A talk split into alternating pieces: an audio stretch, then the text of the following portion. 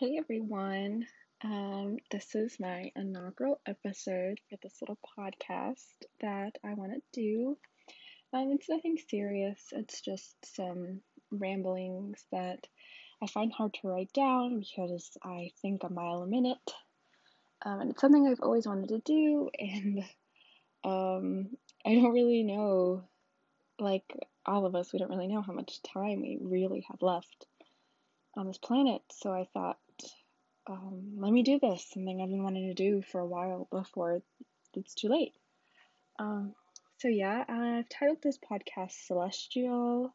I think it's a pretty word, and I feel like it's a good descriptor of like what I feel like my mind feels like, and this podcast basically is just an insight into maybe my mind or my thoughts, kind of an audio journal that I want to kind of put out there into the world because I feel as if I don't really have any other legacy.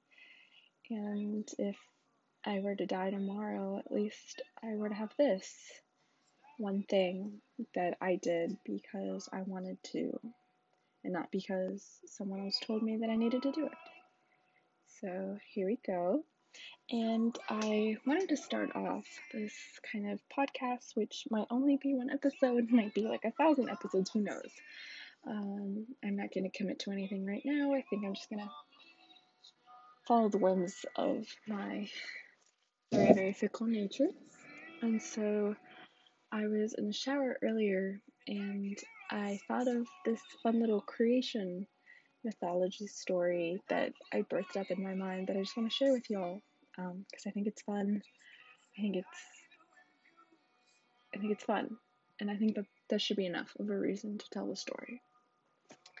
So, in the beginning, it was just the universe. The universe is everything, and the universe is nothing, and eventually, some part of the universe felt that it needed to manifest itself into something concrete.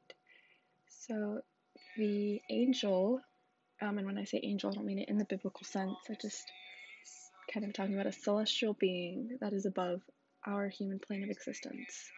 So this angel, Lucy, was created, and she was everything and she was nothing, just like the universe, except she had perhaps a shape that was more concrete than the rest of the universe.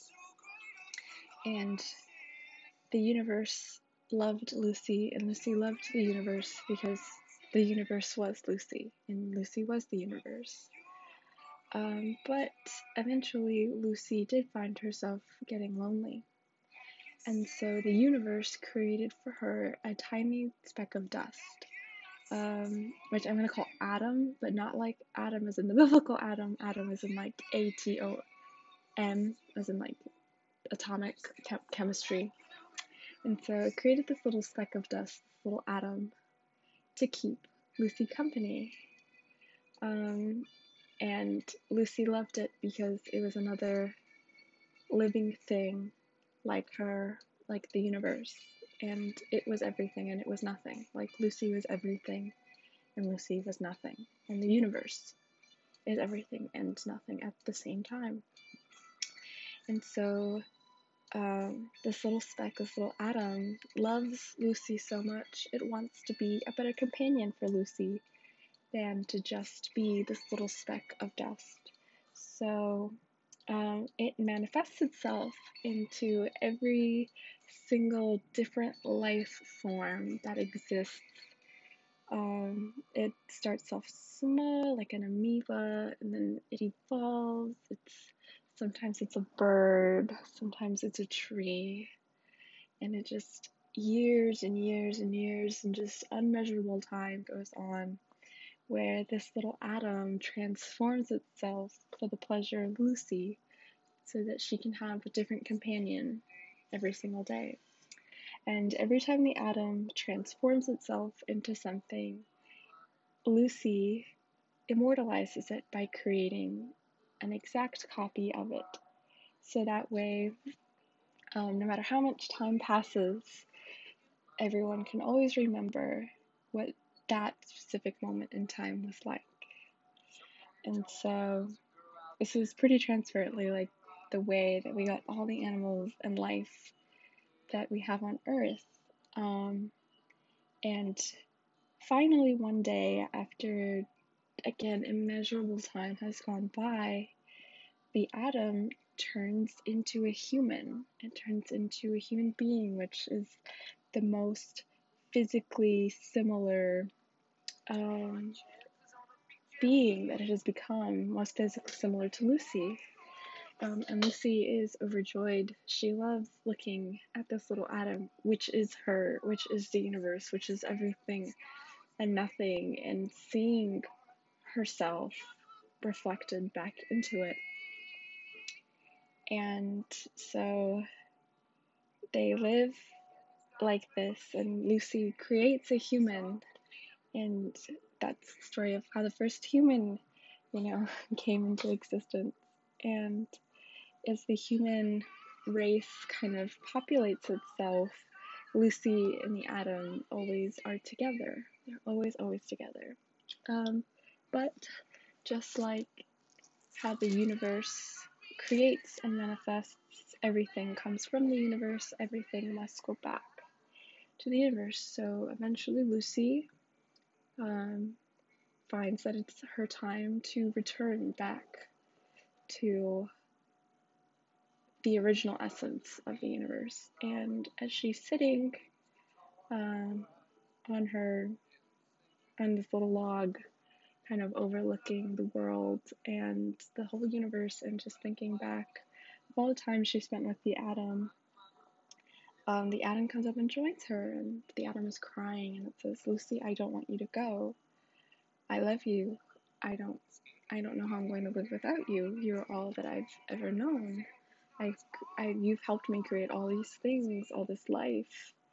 I don't want to lose you." And Lucy turns to him and says, "I'm going to give you a part of myself so that I never really leave you, but everything comes from the universe, so everything must go back.